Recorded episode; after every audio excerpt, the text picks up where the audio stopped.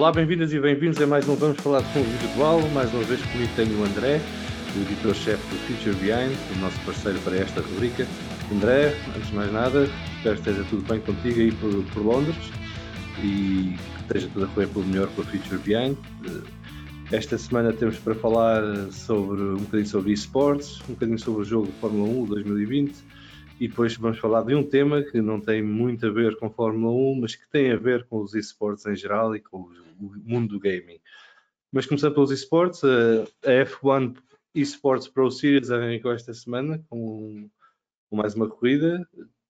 Sei que tu seguiste mais detalhadamente o que aconteceu. Conta-nos lá então um bocadinho o que é que aconteceu na F1 Esports Pro Series aconteceu que se viu um carro de, de, um fabricante a passar a meta em primeiro lugar, que na realidade uh, foi quase como uma grid invertida para o final, que foi o, Jarno Opmir da, da Alfa Romeo, que ficou em P1, seguido de um Red Bull, uh, e depois, também a fechar o pódio, outro um, Alfa Romeo. Seja, é tudo coisas que na realidade uh, não, não acontecem muito. E a Williams, que salvo erro ganhou o ano passado, uh, as esports, as F1 Esports Pro Series, acabou em P4 um, neste primeiro grande, neste grande prémio da, da China.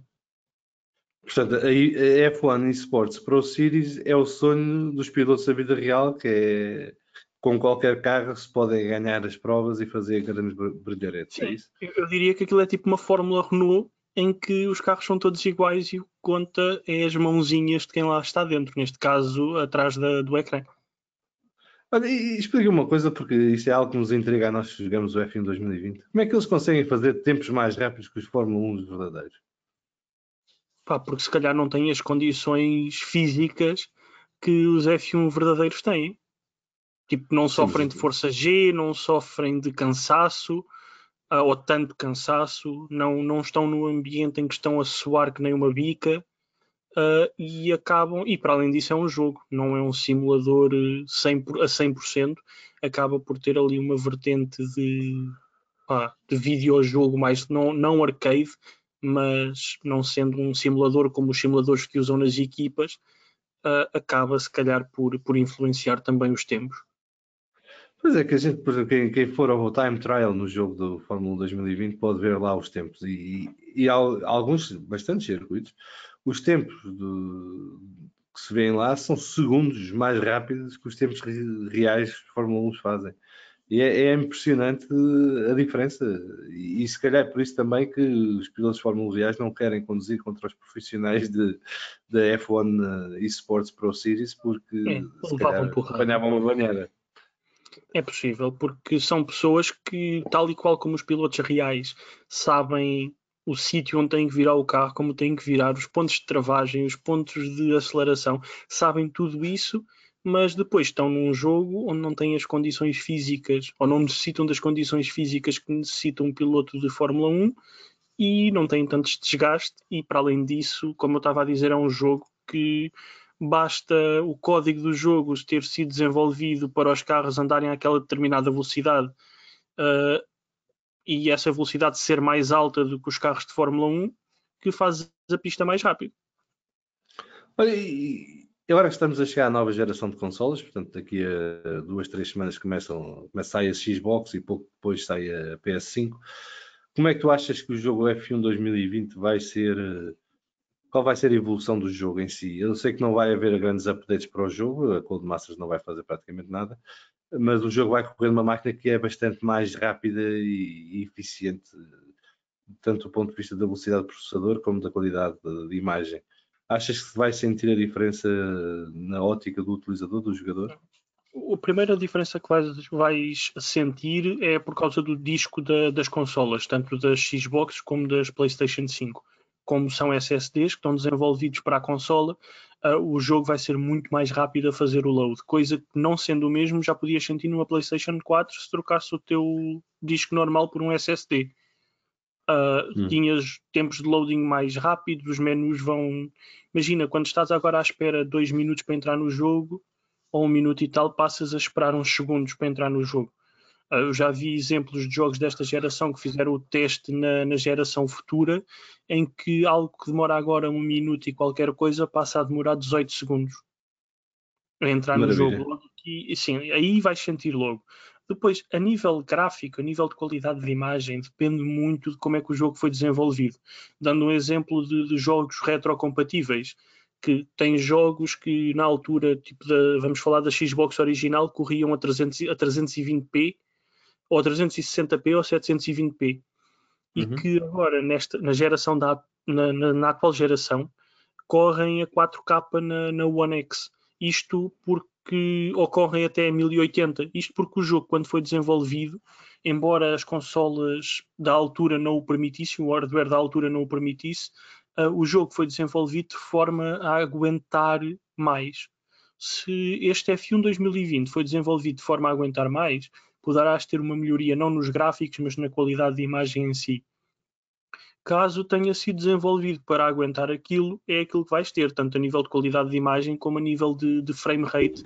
Vai, vai ser exatamente igual, porque aí está, foi desenvolvido para aquilo e acaba por ser linha de código. Claro. Não é por teres hardware diferente que, que vai alterar. Mas, mas pelo, menos, pelo menos o carregamento do jogo já vai ser mais rápido e já vai poupar algum tempo. E... Sim, mais, mais rápido vai ser de certeza. O, o, que não sei se é bom ou mau, não sei se é bom ou mau neste jogo em si, porque pode aumentar a ansiedade, sobretudo na altura que estamos a entrar na corrida para a largada, uh, que vai passar mais rápido. Uh, mas de facto eu acho que este para mim é uma das grandes motivações de comprar a PlayStation 5 assim que sair, uh, que é a diminuição do tempo de espera enquanto o mas... jogo carrega menus e passa de menus Sim, para situações de jogo e tudo isso.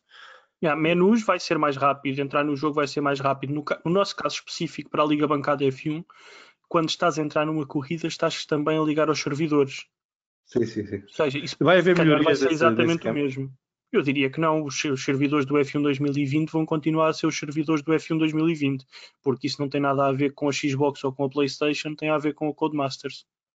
Sim, eu sei, não, mas uh, poderia a Codemasters estar a, a melhorar esta parte do seu serviço a, a, única a contar com as novas uh, consoles. Ah, eu diria que até agora não se sabe nada. A única questão que eu fiz à Codemasters foi sobre, acho que é da Codemasters também, foi sobre o Project Cars 3. Quando foi anunciada a data de lançamento para, para setembro, uh, enviei-lhes um e-mail a perguntar se como é que era, se estava previsto alguma atualização para ou uma, uma atualização, um upgrade para a próxima geração, e eles uhum. disseram uhum. que o foco, e até agora ainda não vi nada em contrário, que o foco era a geração atual, uh, que não tinham qualquer, não tinham nada pensado para, para a próxima geração. Ok. Eu diria Bem. que o F1 vai pelo mesmo caminho. Mas só para falar mais um bocadinho desta parte dos carregamentos rápidos, houve um jogo que eu comecei a jogar ainda na PS3 e depois passei para a PS4 foi o Skyrim, eh, o Elder Scrolls. E de facto na PS4 não tem nada a ver a experiência com a PS3. Porque na PS3 era, jogavas 5 minutos, estavas 3 minutos à espera. Jogavas 5 minutos, 3 minutos à espera. E na PS4 é tudo muito mais rápido, muito mais fluido. E portanto acho que a PS5 nisso vai, vai trazer grandes melhorias à, à experiência do jogador e, e haver menos quebras no ritmo de jogo também, que era a coisa que mais me aborrecia, né? Estavas todo motivado para jogar eh, aquele nível seguinte ou aquela sala nova que estavas a entrar ou aquele espaço novo e tinhas de estar ali dois, três minutos a olhar para as paredes, dava tempo para fumar um cigarro. Não, não, agora vai, vai ser muito mais rápido. E, diria que a experiência, tipo, só para terminar, desculpa, um, a experiência vai ser a nível de, de carregamentos e a nível de, de experiência de jogo vai ser equiparado ao que eram os computadores até às novas placas gráficas terem saído há coisa de um mês. Uh, o computador okay. de topo é a experiência que vais ter agora numa consola. Sim, eu te, por acaso estive a ler sobre isso ontem, ontem, ontem, porque saíram as especificações do que o PC tem que ter para o Valhalla, o Assassin's Creed uhum. Valhalla, e aquilo é um bocadinho assustador para quem é dono de um PC que tenha mais de seis meses, porque aquilo parece que as especificações são bastante exigentes e se calhar muita gente vai ter que fazer update do, dos São. computadores para, São, são exigentes, eu diria mais para se quiseres os gráficos, os 8K e os 4K. Se quiseres correr algo a 1080 ou 1440p, os 2K, acho que já, já consegues com uma máquina mais, mais modesta. Não digo com um computador que esteja ligado por uma batata, mas com uma máquina mais modesta. Muito bem. E eu sei que tu tens uma pergunta para mim. Tenho, tenho uma pergunta para ti, porque para além de, de respirarmos F1 e deste, deste podcast ser maioritariamente, ou deste segmento do podcast ser uh, maioritariamente sobre, sobre F1, uh, eh, há algo que também uh, gostamos os dois, que é Call of Duty. Call Sim, of Duty que também é, é, ligado, está ligado aos esportes, há vários shooters que estão, ou FPS que estão ligados aos esportes mas há um modo gratuito de Call of Duty, para além de todo o multiplayer uh, que uhum. existe, há também um modo gratuito, o Warzone, que em princípio, Exatamente. com o novo Call of Duty, vai receber um novo mapa. Não é o, falando é do novo mapa, é, não falando do novo mapa, porque ninguém sabe o que é que vai ser, só se sabe que vai ser muito bom, segundo o que dizem. Uh, o que é que esperas que, neste caso, a Treyarch, uh, juntamente com a, com a Activision, uh, tragam para o jogo para que a experiência fique melhor do que este Warzone que já tem milhões de jogadores? Um, em primeiro lugar, espero que o mapa seja uma evolução e não uma revolução. Portanto, eu espero que Verdansk continue a fazer parte do mapa de alguma maneira, uh, mas espero que, sinceramente, que haja mudanças significativas no mapa e que haja zonas novas no mapa e, sobretudo, menos sítios para acampar. Eh, porque acho que um dos dramas do, do Warzone uh, e que depois, curiosamente, uh, passou também para o multiplayer é a quantidade de campistas que anda por ali de tenda feita e que já sabe os cantos todos onde pode se esconder na, na, penumbra e ficar à espera que passe alguém para matar. eu, pelo que li, o mapa vai ser adaptado à era da Guerra Fria, o que para mim, do ponto de vista histórico, é uma era que eu gosto muito de aprender e conhecer, uh, fascina-me, e, portanto, e também foi isso que me levou já a fazer o pre-order do Black Ops Cold War, uh, mais pelo modo de campanha do propriamente o multiplayer ou, ou Warzone. Mas se conseguirem criar aqui um mapa híbrido que seja uma evolução de Verdansk e que acrescente zonas novas e provavelmente retiro outras zonas ao mapa que estão lá agora.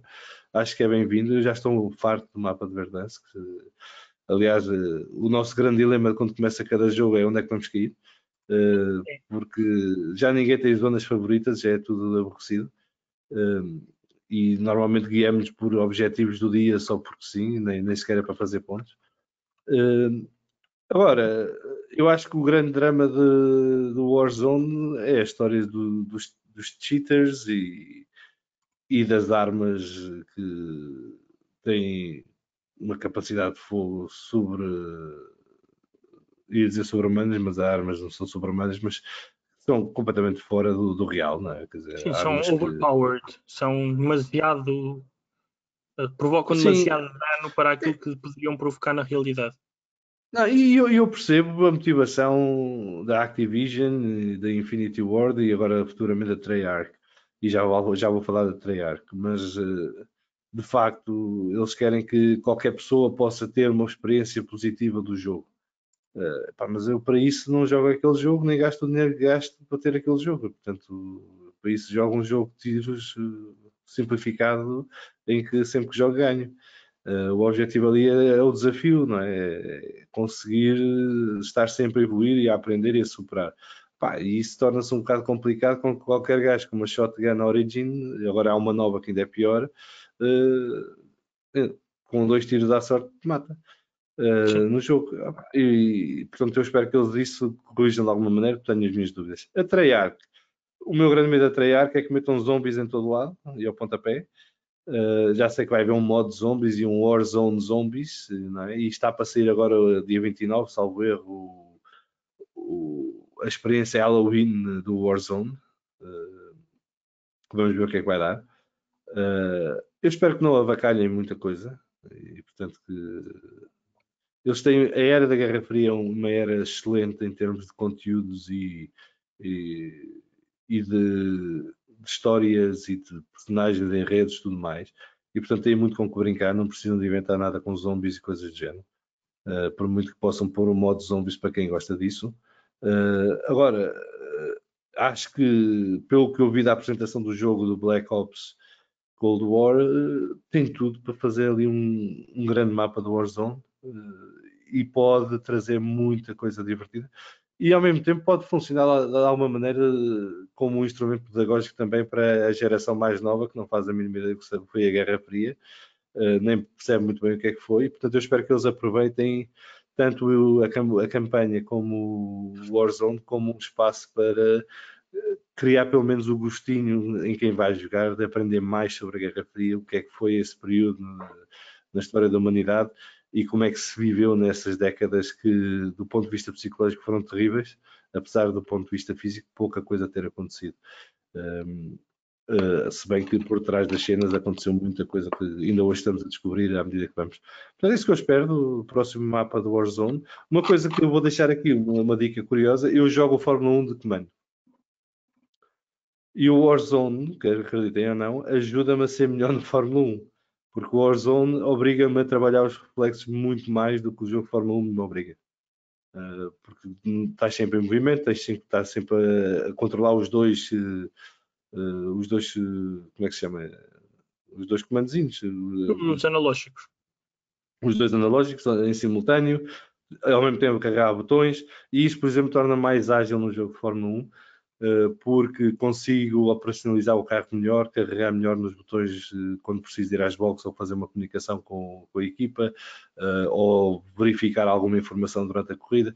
E tudo isso eu sinto-me hoje muito mais ágil e rápido a fazer esse tipo de trabalho no jogo de Fórmula 1 do que o que era antes de começar a jogar a Warzone. E acho que isso tem muito a ver com o tipo de jogo que é o Warzone e aquilo que te obriga a fazer para que sejas melhor cada vez que jogas, não é? Uh, portanto, fica aqui uma dica para quem joga de comando. Eu sei que a maior parte da liga bancada joga de volante e, portanto, não ganha nada com isto, mas para quem joga de comando, e se calhar até ganha, porque vocês também no volante têm os botões todos para carregar ao mesmo tempo. Uh, e isto não tem muito a ver com, com, a mecânica do comando em si, mas com a obrigatoriedade de teres que fazer muitas coisas ao mesmo tempo em simultâneo. E já tive muitos acidentes por ter que carregar em botões mesmo a conduzir de volante. Exatamente. E, portanto, fica aqui uma dica que os jogos eh, aprende sempre com todos os jogos algumas técnicas para jogar. Eu, para mim, tem funcionado isto para a Fórmula 1 e, portanto, quem sabe pode funcionar para outros, para quem nos ouve e que também gosta de jogar. Eu, eu queria. Faz todo o sentido, principalmente jogos que precisem de reflexos rápidos ajudam. Tem jogos que também precisem desses reflexos, logo uma coisa vai ajudar a outra. Mas queria te deixar descansado porque mesmo que se lembrem de pôr zombies no mapa do Warzone, por experiências antigas com a Treyarch, eu diria que hum, os zombies vão estar em locais específicos. E se não fores lá, não os vês. Pronto, eu espero que eles ponham os zombies nos sítios onde os campinhos vão todos uh, por montar a tenda. Uh, olha, mas isto é uma coisa que é uma coisa que, por exemplo, se algum dia tiveres algum contato com a Activision, lhes posso dizer que eles deviam pôr um sistema no jogo que marcasse no mapa quem está parado mais 3 segundos no mesmo sítio. Automaticamente, aparece logo no radar. Uh, porque isso acabava com a história do, do campismo. Uh, Sim, poderia acontecer num, num, num, modo de jogo que não, que não fosse obrigatório usar sniper. Querias usar Exatamente. sniper, ficavas mais visto. Não, e tu hoje no jogo, no Warzone, cada vez menos se usa sniper por causa do tal overpowering das armas, não é? Porque tu tens o, a Bruin ou tens uma, uma Kilo ou, ou mesmo a Grau ainda, eh, tu não precisas de uma sniper quase. Dizer, a sniper já é mais por uh, prática desportiva, ver quando, quão longe consegues eh, atirar sobre alguém que. Uh, mas já não é tão eficaz porque as outras armas são automáticas, são mais rápidas e permitem disparar mais balas do que a sniper, não é? A sniper tens um tiro cada vez e tens ou matas ou morres. Uh, e portanto, cada vez menos gente usa a sniper no, no Warzone. Portanto, até por aí valia a pena que se lembrassem de um sistema que acabasse com, com o modo campismo na, no, no jogo. Eu concordo perfeitamente porque não era a primeira vez, não, vai, não foi a primeira. Se morresse agora por um camper, não ia ser a primeira vez uh, e também não ia ser a última porque eles estão em todo lado e cada é quase uma praga tão grande como a dos cheaters. Sim, eu não consigo perceber é o gosto que isso dá, mas isso, isso já sou eu e gostos são gostos. André, mais alguma coisa que queres falar hoje uh, no nosso Vamos falar de fundo virtual? Não, falamos de pouco a Fórmula 1, mas ver se uh, para o próximo episódio trazemos um tema bem gostoso sobre a Fórmula 1 virtual. Muito bem, ficamos então a aguardar até ao próximo episódio. André, muito obrigado por mais este Vamos falar de fundo virtual e corra tudo bem para ti e para o Future Behind e falaremos então daqui a uma semana ou coisa parecida se tudo foi bem. Obrigado. Muito obrigado pelo convite. Obrigado a quem nos ouve e até à próxima.